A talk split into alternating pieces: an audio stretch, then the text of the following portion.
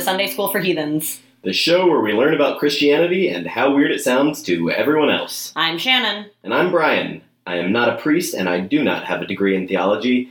I'm just the kind of guy who stopped reading one book about biblical women to start reading another one. That's perfect. So, did you stop in the middle of one, read a different book, and then pick up? I read the introduction to one, the other one came in the mail. That one was shorter, so I just read that one very quickly. And then came back to the first one. Yes. That sounds about right. Yeah, the the one that I finished was Women Rise Up. Um, the one that I am getting back to is Womanist Midrash. Oh, yes, I remember when you got Womanist Midrash in the mail. I'm super excited that. But that's a really- longer. D- dense read, right? that one's a little denser, yeah, but good so far. Good. I mean, I support you reading books about biblical women because it means I'm going to learn more things about biblical women. Yeah, and also I just womanist theology is something that I would like to learn more about. So- Yeah, if you are a podcast listener and you have a specialty in womanist theology, please send us an email because we want you on the show. Oh my god, I'd be so down. Like, I don't know if you are like secretly hiding from us, secret w- womanist theologians listening to our show, but make yourselves known. We would like to learn from you. Yeah, it'd be great. And not the best thing for me as a white dude to explain on a podcast. That's like 100%. right. All right, well, since we're not talking about womanist theology today, what are we talking about, Brian? Today, we're going to talk about confession, the Oh, great. sacrament of, Sure. um, also known as reconciliation, sometimes penance. Or sitting behind a screen talking to a priest. Yeah, although we don't even get to that today. Are we two partnering? We're two partering because there's a lot going on here. Okay, so confession part one not talking behind a screen to a priest. Right, because the screen comes much later. Okay, so are we going historically then? Well, first we're going to start biblically. And just because I think this story is fun, I started earlier in the story than we needed to. Okay, I mean, I love when you tell me a good story, so I don't care if you add a little extra. Yeah, and we're a little late because we- we're going to start with the Easter story, but it's still a good time. Okay, so the Easter story. Yeah. Is has Jesus risen yet, or are we pre Jesus rising? We are. Jesus is actively rising. Oh, right in the middle. We're starting in mid scene. Yeah. And this is from the Gospel of John, last one written, end of the first century, roughly, full of symbolism, high Christology. And is the Easter sto- story only in John, or is it one of the ones that's in all four? So it's in three out of the four, definitely. The we've talked about the the extra ending that got added to Mark. Yes, we have. So post Jesus not being in the tomb anymore, Yeah. that is the little bit that was maybe added by a later editor to Mark. So Right. still empty tomb at the very least is in all of them. Okay. But only because of that added ending. Well, no, empty tomb is in all of them. Okay. Um, Mark originally ends with some guy, maybe an angel, being like, "He's not here." There we go. but Oops. this one, John, there's a lot, lot going on afterwards. All right, so Jesus is rising. Yeah. Now, paint the picture for me. When Jesus is rising, is he coming up out of the ground zombie style, or is he coming from the heavens even though he was buried? To what degree is zombie Jesus zombie? He looks different. Okay. But I guess he wasn't buried in the ground because he was put in a tomb in a cave, right? Correct. Does he just push the big rock slab away and sit up in bed and then walk out of this cave and be like, hi guys? Maybe we don't see, we don't actually get the scene where he gets up. Okay, we just see him come out of the cave. No, he just kind of appears. Okay, I'm rolling my eyes. Okay. So, So- Zombie Jesus arrives. Yeah, so Jesus has died, put in the tomb. Three days have passed. Okay, that's where we are. Got it. Early that morning, on the third day, Mary Magdalene shows up to mourn. But when she gets there, she sees that the stone that sealed the tomb has been removed from the entrance. And she runs to go get Simon Peter Okay, and the other disciple whom Jesus loved, unnamed. unnamed. Uh, Do we assume it's one of the twelve, we- or so it could be another one? tradition assumes it's John, Okay, because this is the Gospel of John. Is that why? pretty much. Yeah, Okay. that's what it's been assumed to be. There are other theories. I like to believe it's John for a reason that we'll get to in a second. Okay, but so we go to get Peter and probably John. Yeah, Peter and the other disciple whom Jesus loved. Cool. and she tells them that someone has stolen the body. She's freaking out. Yeah, grave robbing, big problem. Yeah, not good. So the two men run back to the tomb, but the other disciple runs a little bit faster than Peter, and he gets there first. Okay.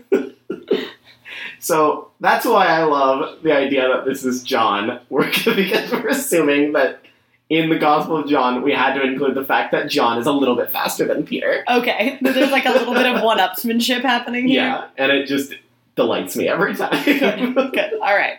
So Peter, so John gets there first, theoretical John. Yeah, J- uh, John, or the disciple whom Jesus loved, if you will, gets there first, but doesn't go in. Okay. He just stands at the door. Yeah, and then Peter gets there after and goes in, Okay. and the other disciple follows. And they see that the cloth that was wrapped around Jesus' head is rolled up in a little bundle, Okay. and all over the floor are the other burial cloths. So clearly something has happened here. Yeah, so Jesus is not in those cloths. Nope. Which probably means that someone didn't steal the body because if they stole the body, they'd probably bring the cloths with. You'd think he might be a little smelly by this point. Okay. So they might have taken the cloths away, even if it was a regular grave robbing. I don't know. I don't Or just- know what I'm trying to figure out how much the light cloths on the ground is a giveaway. The face cloth being neatly rolled up and sitting on the slab where Jesus was is odd. Sure. It's notable. cool. Great. All the dudes are inside looking around. Mary is outside crying because this is a lot. Yeah. Her friend just died, and now the body's gone, and what's going on? She's had a couple of days. Yeah. So the men go home. hmm They're like, well, we don't know. Something's going All on. we know is there's nothing in the tomb. Yeah, huh. And so Mary's hanging out. She peeks into the tomb and sees two angels dressed in white. And they ask her who she's looking for. And she tells them, somebody's taken Jesus. I think she is probably at this point flustered that no one is as concerned as she is. Everyone is keeping very calm. So then they they don't really answer, and she turns around and she sees a guy who she doesn't recognize. Okay. Now things are getting interesting. And he asked her, Who are you looking for? And she responds, Teacher. And she realizes who he is. Interesting. Um, and they have a lovely little moment. Now there is like an implied thing between them, right? That's. There's nothing textual to support that. Oh, Okay. But they do have a dramatic moment where they recognize each other across They- the room at this exact moment when he comes back from the dead. They're clearly. Have a close Yeah, relationship. they have a close relationship. Uh huh. Um, there are some people who will say, Yes, it was a romantic relationship. Sure. I don't.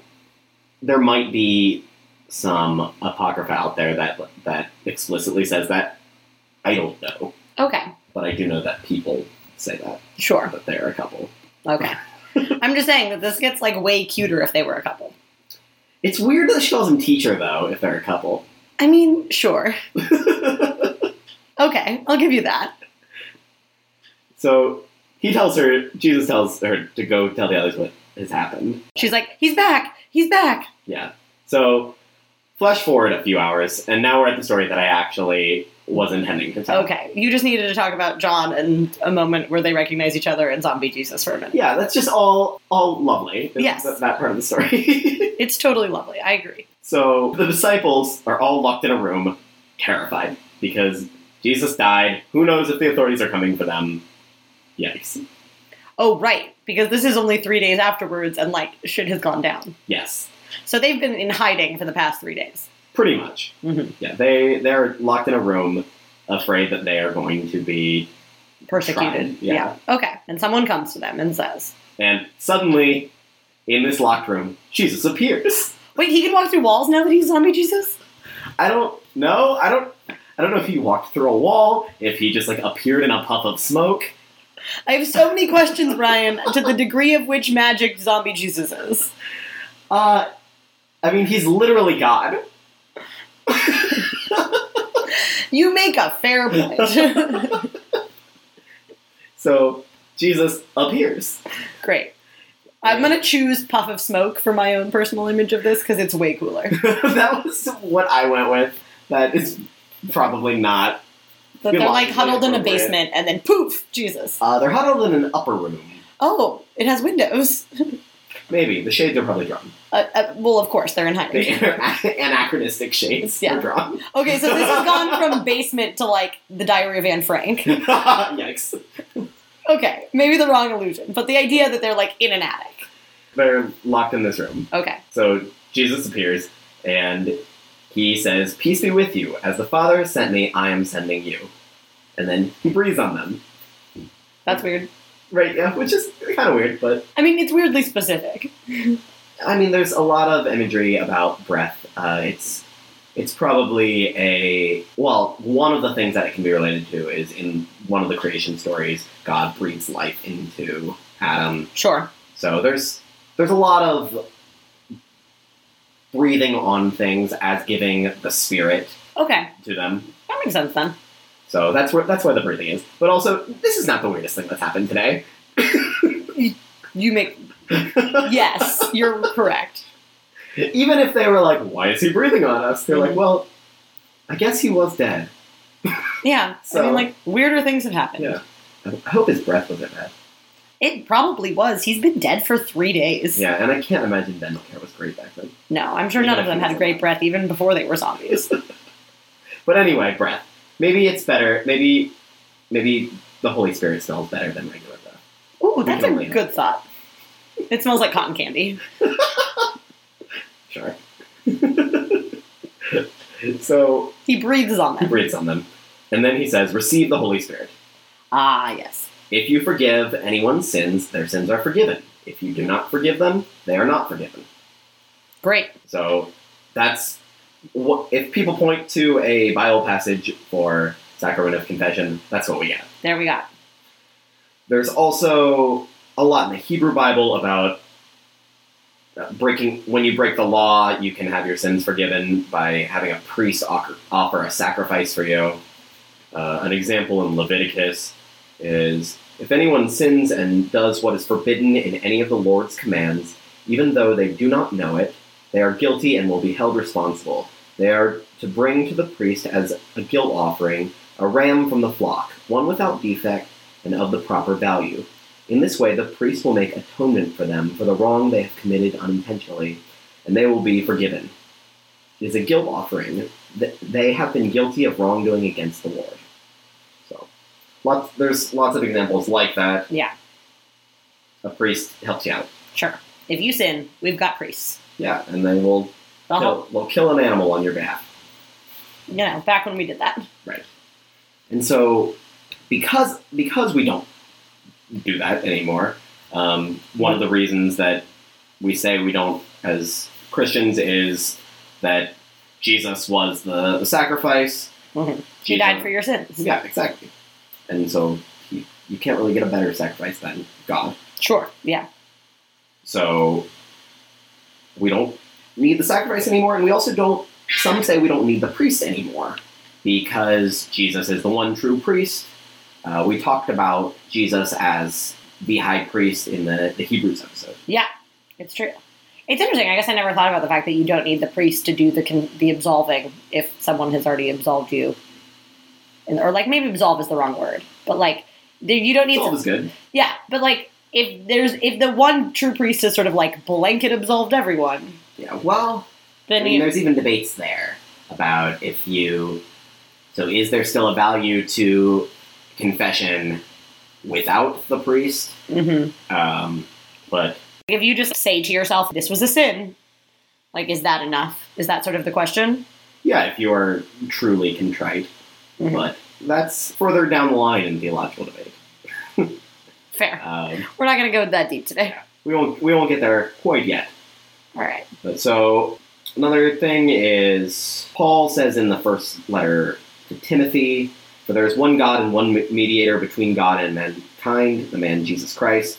So that's another thing that people pull out. And it says earlier in the Gospel of John, I am the way, the truth, and the life. No one comes to the Father except through me. Worked for either side of the yes, we should do confession as it is practiced. The biblical background of it.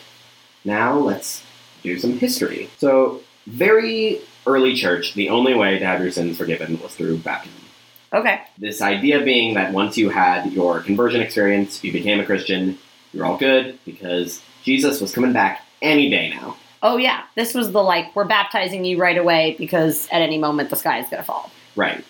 And all you needed was the baptism. It wiped the slate clean, and then everybody's happy. Yeah. So we're all good. And plus, if you if you were converted, then there's no reason you would sin anymore, right? Sure, everyone's perfect after that. Exactly. Not true. Not even true in the Bible. No, isn't the whole point of the Bible a bunch of stories about people sinning and then realizing that they had sinned and then absolve- getting absolved? yeah, uh, the Bible is full of a lot of flawed people. Yeah. That makes it interesting. Oh, of course, it makes them not robots. So almost from the very beginning, people began talking about forgiving sins. Okay.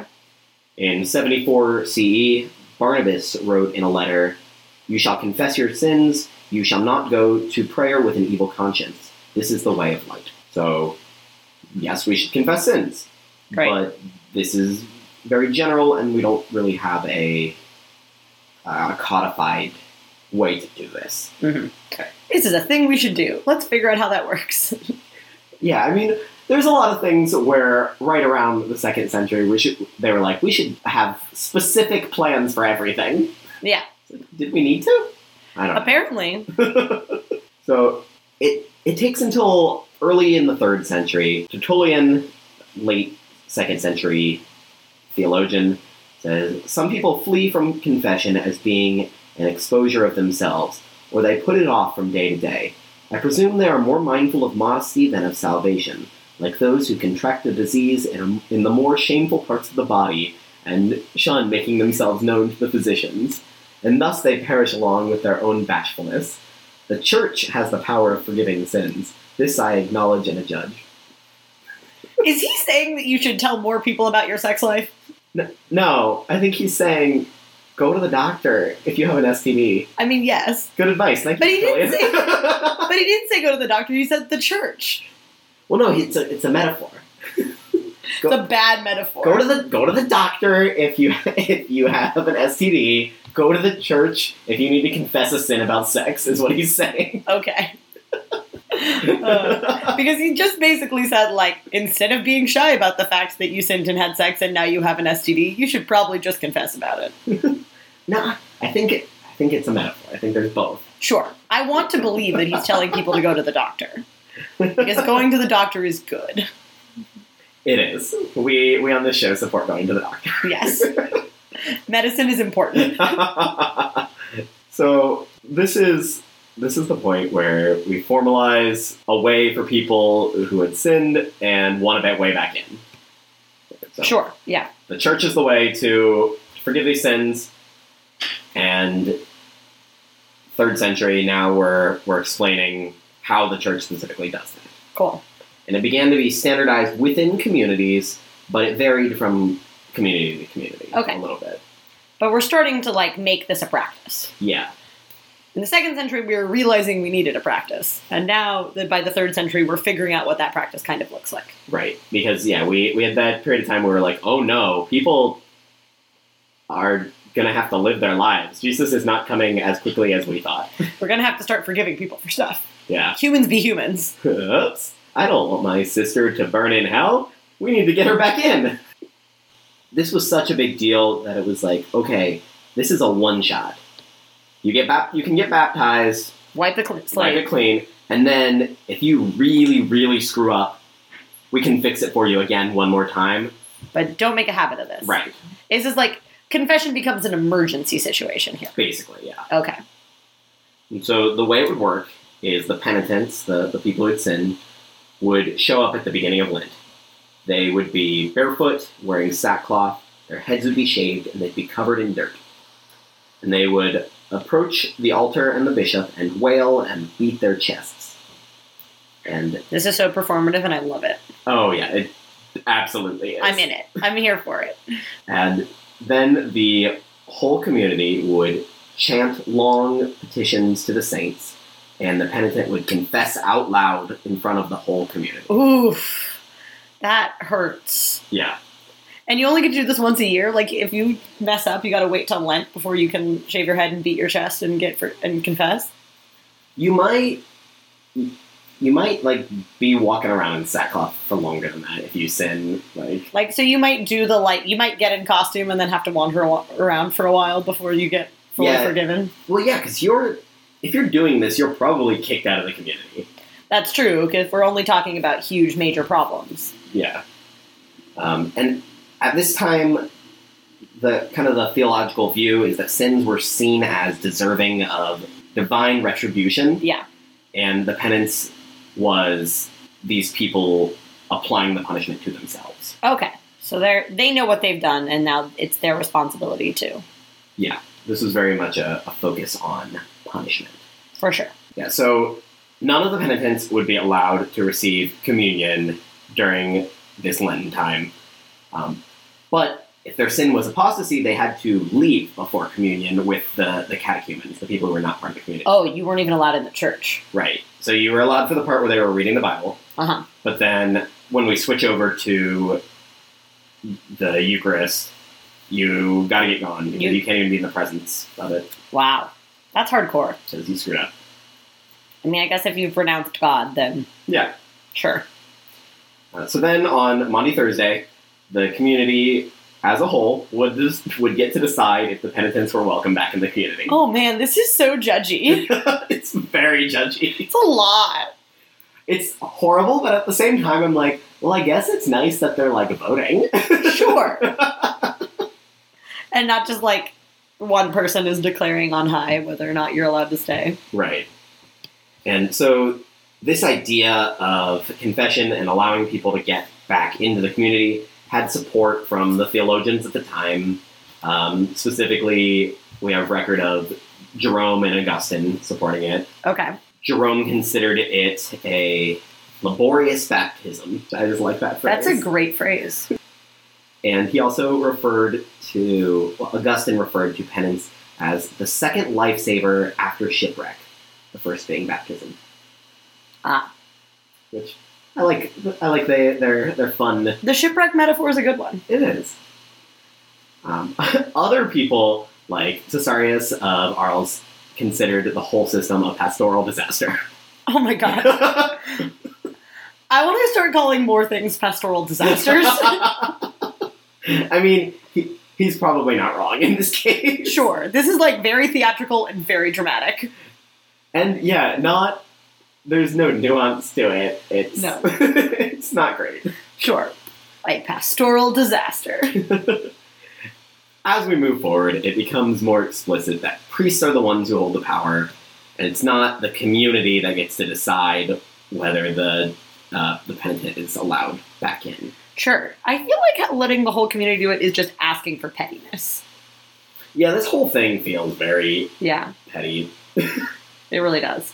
but I don't know. It, you're putting a lot of trust in in the, the priest at this point. It's too. true. You do end up putting a lot of trust in priests, but I think you know if you're if you've become the priest, you've sort of asked to be put in a position of trust, That's true. Deservedly. and people have like come. There's sort of an implicit agreement that when you become a priest, that like if you're going to let this priest be the priest of your church, then you have agreed to trust them. That's more true now than it will be in in the future as we go through history. Okay. there was le- there was less like selective deciding who was the priest. There was a lot more corruption later. Okay. So, but right now we're in the late fourth century, and we have John Chrysostom saying, Priests have received a power which God has given neither to angels nor to archangels. It was said to them, Whatever you shall bind on earth shall be bound in heaven, whatever you shall loose shall be loosed. Temporal rulers have indeed the power of binding, but they can only bind the body. Priests, in contrast, can bind with a bond that pertains to the soul itself and transcends the very heavens. Did God not give them all the powers of heaven? Whose sins you shall forgive, he says, They are forgiven them. Whose sins you shall retain, they are retained. The Father has given all judgment to the Son, and now I see the Son placing all this power in the hands of men. They have raised to this dignity as if they were already gathered up to heaven. That's a lot of power for priests. Yeah. So we're we're definitely starting to give that power explicitly to the priests Yeah. to get out of the community. This is hardcore. Yeah. All the power of heaven. yeah. I don't I don't Do priests have all the power of heaven now? No, they don't. we took away some of that power at some point. I don't know that I would ever agree that priests had all the power of heaven. This guy thinks that they have all the power of heaven. I I'm Yeah. not saying it's right. I'm just saying that's what this guy said. it is what he says. And he is a pretty big deal theologian at this time. Sure. But I I would I would want to talk have a talk to him about what he means by all the power in heaven. Yeah. when we we'll add that to the list of really bad uses for a time machine. I like it, yeah. Oh man, talking to some of these these guys. Mm-hmm. Yeah. Meanwhile, Man, I just want to. Okay, I'm adding. This is an aside on really bad uses for a time machine. Standing on the side of the road, watching Paul get hit by lightning as he had falling off a horse. sure. Just saying, it would be great. I don't know that I want to see someone get struck by lightning. But it's such a pivotal moment, Yeah, I don't know. and he lives. He does live. That's true. Like it helps knowing the outcome. Just saying. All right, sorry, I interrupted. Where were we? So we're in the we're in the late fourth century, and we were talking about generally Rome area. Um, that the main the main portion of the church, what they're doing, they they're doing these communal confessions. Mm-hmm. Meanwhile, if we go out further into the churches in Ireland, Scotland, and Wales, Shout out Wales. yeah, hey, hey, listeners in Wales, uh, a different type of confession was developing because these communities were much more remote. Sure. Starting in the, the late fourth century, but we start to have more record of it by the sixth, the monasteries in these areas would do private confession. And this was the first time that that happened. Ah, this is where we get one-on-one situations. Yeah. Monk, monks and nuns would confess their sins directly to either the abbot or the abbess, and they would do this on a regular schedule instead of just when they had committed some earth shattering sin. And this was called auricular confession because you confess into the ear of the confessor. There we go. Yeah. And so this we're going away from like only the major sins count, and so this is to more day-to-day stuff. Exactly. This is the first time that people start confessing venial sins instead of just mortal sins. Okay. And the monks and nuns assigned specific penances for specific sins. And this is called tariff penance. Okay. It's, you can just look it up from a list. Ah, you're just like, cool. This counts as this. Here's your thing. Exactly. And this is the first time that there's variation, because before it was you did the same penance no matter what you did. Yeah, Basically. because you were only covering the big sins, Right. and now they're sort of probably like tiers and subcategories and things. Yeah. And tariffs could be things like sleep deprivation, fasting, exile, or pilgrimages. Ooh, that's a big one. Yeah. Like you must go on a really long walk. Yeah, or as we learned, they could have just walked around a labyrinth. True. It's true. and so, because we had all of these lists, we started correcting, we started collecting them into books called penitential books. An important one of these pen, penitential books was the Penitential of Saint Columbanus. He was an Irish missionary who founded monastic communities in France, Switzerland, and Italy. And he wrote his penitential book in about 600 CE. Okay. And he believed that just as we must beware of mortal and fleshly sins before approaching the Eucharist, so we must refrain and cleanse ourselves from the interior vices and the sicknesses of the ailing soul before the covenant of true peace and the bond of eternal salvation. So, just like before, you couldn't receive the Eucharist if you had a major sin outstanding. Yeah. But also, now we're adding, you need to kind of take care of those lesser ones before you die. You don't want things weighing on your conscience. Right. So this is starting to feel a little more contemporary. Yeah, this is definitely moving in the direction of what people are more familiar with.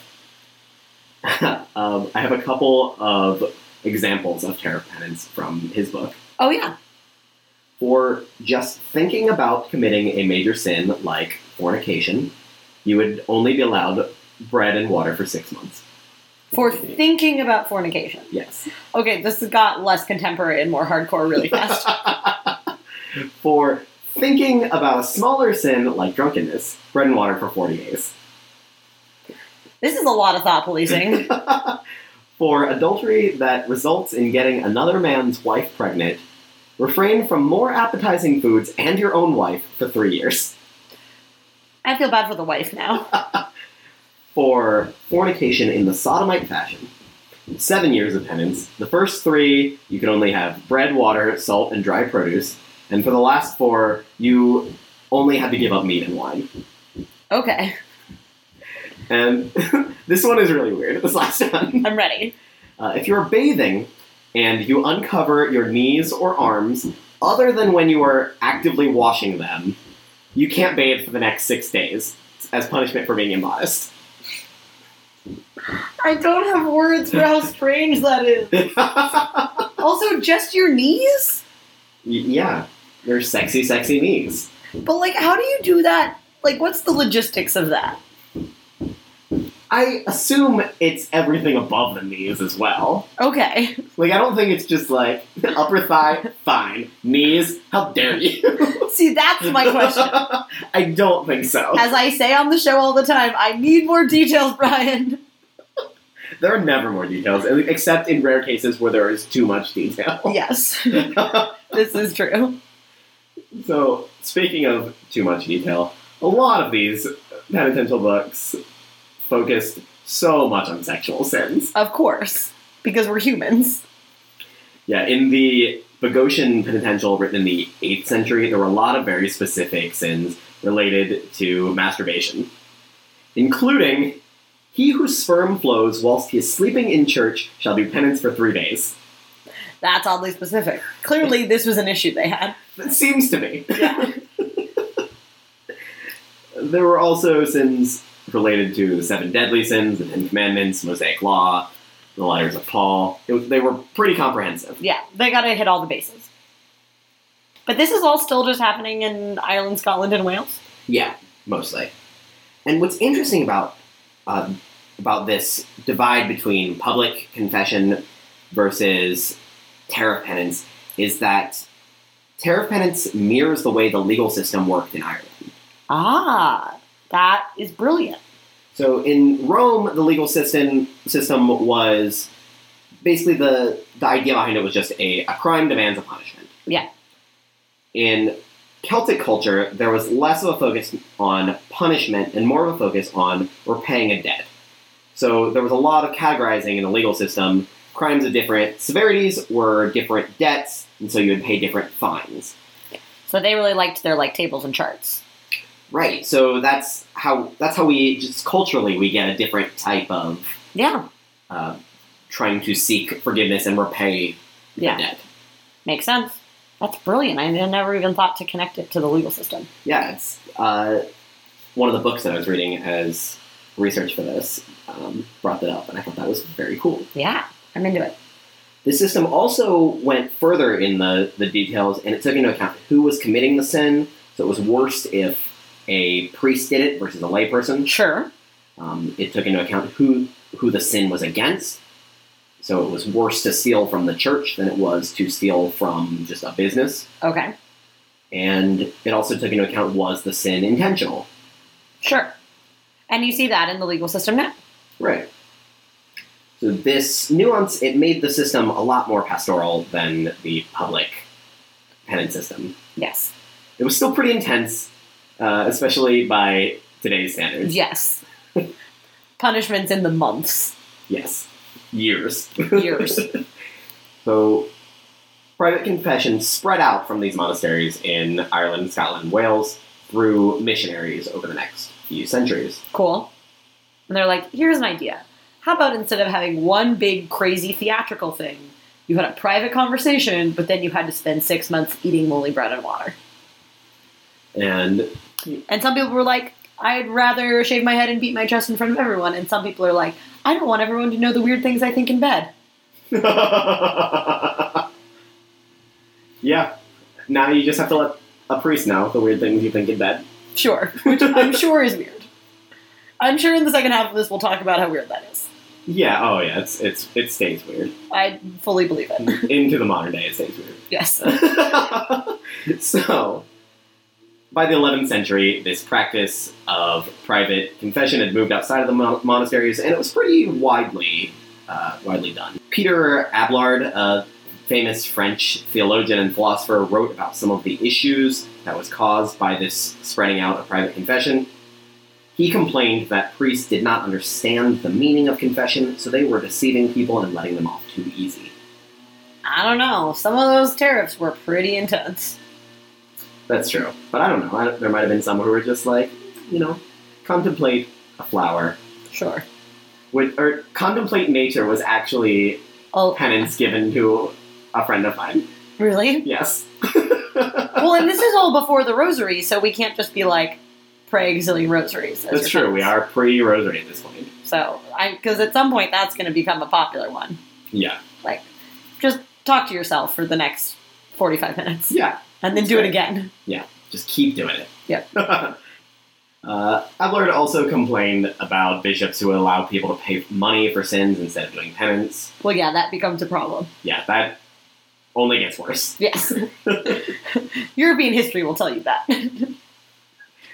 The next major development in history is the Fourth Lateran Council in 1215. okay. This was a council called by Pope Innocent III, and one of the provisions that came out of this council was that Catholics must go to confession and receive communion once a year. Great. So, Bare minimum, one confession, one communion. right. And so this was the first time where there was a, a requirement that you had to, even if you didn't necessarily think you had to. It's a like, to be in good standing, you must. Exactly. And men and women would both start doing this around the age of 13. Okay. It's considered the age of discernment. And this was generally done right before Easter as kind of a preparation for Easter. Sure. And if they did not follow this rule and go to confession once a year, they could be barred from entering the church in their lifetime and deprived of Christian burial at death. Ooh. Better keep up on your stuff then. Yeah, at least once a year. Come on, it's not that. It is that hard. uh, historians believe that part of the reason that Innocent asked for people to go to confession once a year was to root out heretics. Heretics. We've reached everybody's a heretic time in history. Oh yeah, there's a lot of heretics at this this period of time. Yeah. At this council, we also get masters of theology who were appointed in every diocese to help train better confessors. Because if we're making more people do confession more often, we need to have people who are better at hearing confessions. That's smart. It's nice to make sure that the people who are hearing your confession have at least a little bit of training in what they're doing. Yeah, definitely a good thing. Mhm. And this is also when the seal of confession was established. Ah, the what hap- whatever you tell me, I can't tell other people, Yeah, which is a good way to motivate people to go to confession. Right. The the official thing was uh, let the priest absolutely beware that he does not, by word or sign or by any manner whatever in any way, but betray the sinner. But if he should happen to need wiser counsel, let him cautiously seek the same without any mention of person. For whoever shall dare to reveal a sin disclosed to him in the tribunal of penance, we decree that he shall be not only disposed from the priestly office, but that he shall also be sent into the confinement of a monastery to do perpetual penance. Wow. So, pretty serious. Yeah, not messing around. And also, at this time, we start to move away from the traditional tariff penance. Okay. So what do we move into then? So, everybody has to go once a year, so penance becomes easier things. It's not years and years of fasting for whatever sin. It's this is where we get into, say, some prayers or pay a mass stipend. Okay. So there's still a little bit of money happening. Yeah, there is. But it's not like give us a huge donation and all will be resolved. I mean, that is happening. Sure. that one is less supposed to be happening. Mass stipends are considered more okay. Okay. But a lot this becomes more like prayer and contemplation and think about what you've done real hard Yeah, and less starve yourself for the next 60 days and don't have sex with your wife. right. Though there, there certainly was still some of that. Oh, well, of course, because there were still mm, larger sins, I'm sure, that demanded more fierce punishment. Exactly. And I don't think they were doling out. si- In, they weren't doling out a penance per sin at this point anymore. So it's sort of like a accumulation of all the things gives you what you're going to get. Right. So that's. so the tiers basically become larger. I think so. Yeah. Seems to be how it, how it works. So this is basically the point where we confession is more or less what it is in modern times. There's still some there's still some other developments that we're going to get to next time, and we're also going to talk about some Protestant reactions to confession. But that's this is where we're going to stop for today. Awesome. Well, then let's take a break, and when we're done, we'll come back for some fun. Sounds good.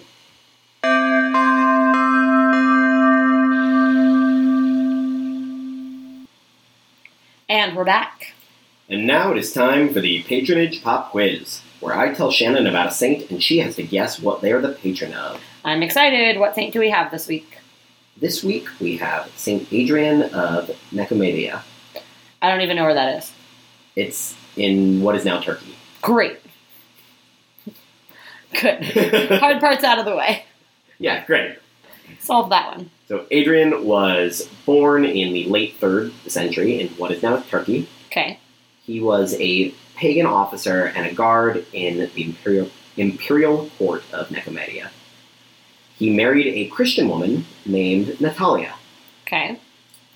While working as a guard, he was so impressed by the courage and faith of a group of Christians being tortured that he pronounced himself a Christian on the spot, despite not being, having been baptized. Oops. Are you allowed to do that? I don't know, he did. Great. And he was immediately thrown in prison and tortured for this, Of course. because he did this in the court where he was torturing Christians. Wow, he's really a thinker, isn't he? That's what he's got his wife for. sure. While he was in prison, his wife, Natalia, would come to help care for him and his fellow prisoners. Now, is she a secret Christian then? Because she's not. Uh, She seems to be, Okay.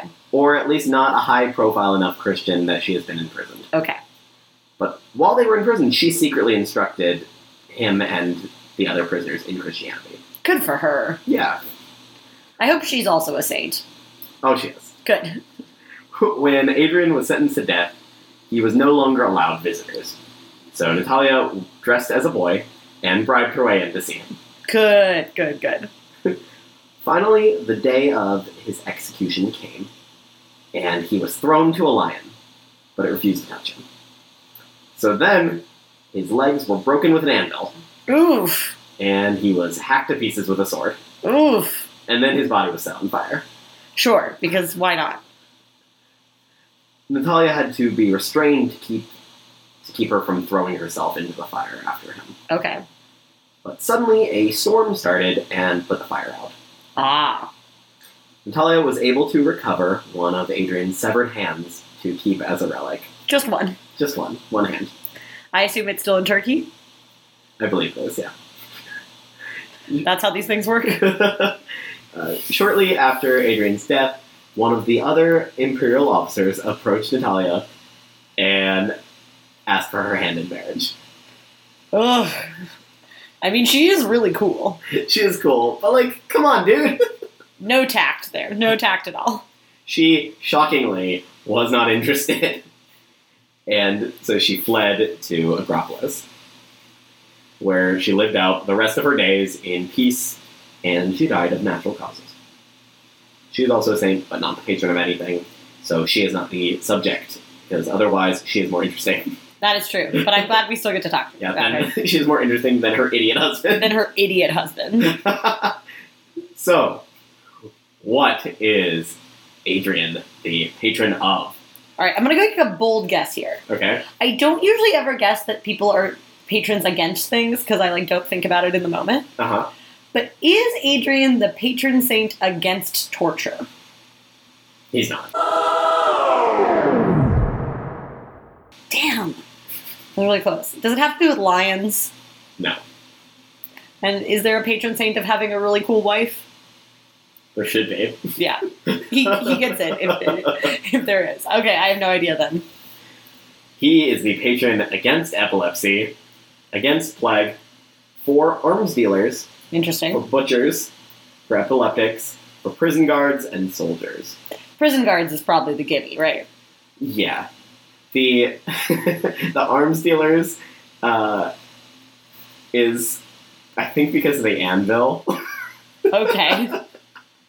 That's weird, but all right. Um, and I I don't know about the plague or ep- epilepsy. I'm sure he is Yeah. the cause of a cure of Sure. both of those things. I believe it. His magic hand. Yeah. That's why the hand's around. Yeah. And after it cured the epileptic, one of the fingers curled. Ooh, ooh, ooh. Magic. That's that didn't actually that was a monkey paw. I know. okay. I got it. That's why I said, ooh, magic. I just didn't want to. make sure that I you want to make sure I got the reference. Right. I also didn't want to confuse anyone listening. Be like, oh man. Yeah. No, no, not not actually how that works. No. Sorry. Like we said, we are pro medicine on this podcast. Yeah. Please go to the doctor if you need the doctor. yep. And if you're not sure if you need the doctor, you should also go to the doctor. I agree. well, thank you all so much for listening this week. If you're enjoying the show, go on iTunes, rate us, review us, send us an email, let us know what you think of the show. Tweet at us at school number four heathens. Like us on Facebook. You can either search the name of the show or go to facebook.com slash school number four heathens.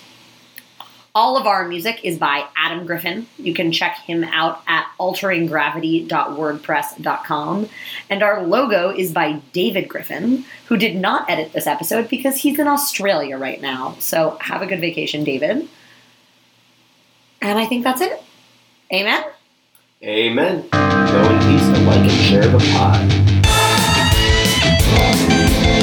pod.